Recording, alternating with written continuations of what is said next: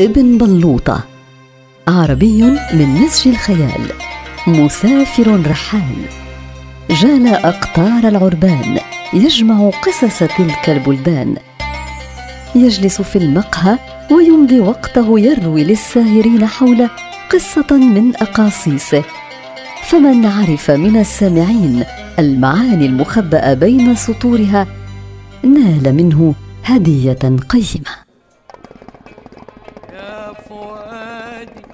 اشرب الشاي يا سلمان واهدأ قليلا. لا حاجة لك أن تغضب هكذا. لقد أفقدني صوابي هذا الولد. السلام عليكم. وعليك السلام. اسمعي يا ثريا قصة سلمان واحكمي له بالحل. هات ما عندك.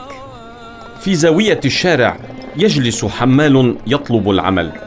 كلما طلبت منه حمل كيس عدس أو قمح إلى البيت وجدته ناقصا مقدار كيل تقريبا.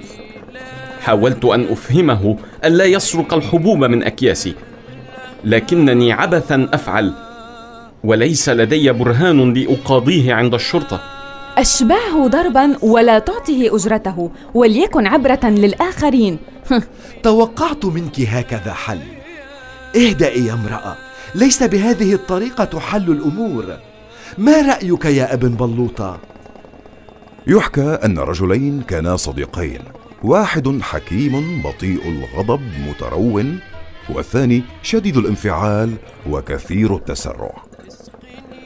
وكان من عادة الصديقين أن ينزلا إلى السوق يوميا لشراء احتياجاتهما. وكان يجلس في زاوية الشارع متسكع شرس الطباع. نظر إلى الحكيم منهما فقام وتحرك نحوه ورفع يده وصفعه. فما كان من المتسرع إلا أن هم يريد ضربه فأوقفه الحكيم عن الفعل ثم مد يده إلى جيبه وناول المتسكع المتهجم دينارا. تعجب صديقه من ردة فعله فأمره بالصمت. وتكررت الحادثة لثلاثة أيام. في اليوم الرابع نزل المتسرع وحده إلى السوق لانشغال صديقه. فوجد المتسكع ينتظر وقد استنظر ديناره. وراح يجول بناظريه منتظرا الرجل الذي يهب الدنانير فلم يجده. فصار صاحبنا يراقبه.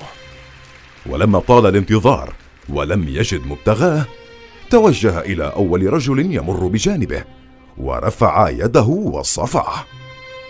فما كان من الرجل سوى أن سحب مسدسه وأطلق النار عليه فارتاح كان الرجل من أصدقاء الوالي. علم صاحبنا المتسرع حينها أن صديقه المتروي قد اشترى المتسكع ببضعة دنانير. موقف حكيم. هل أتركه ليقع بيد غيري؟ تماما يا سلمان فابن بلوطة على حق.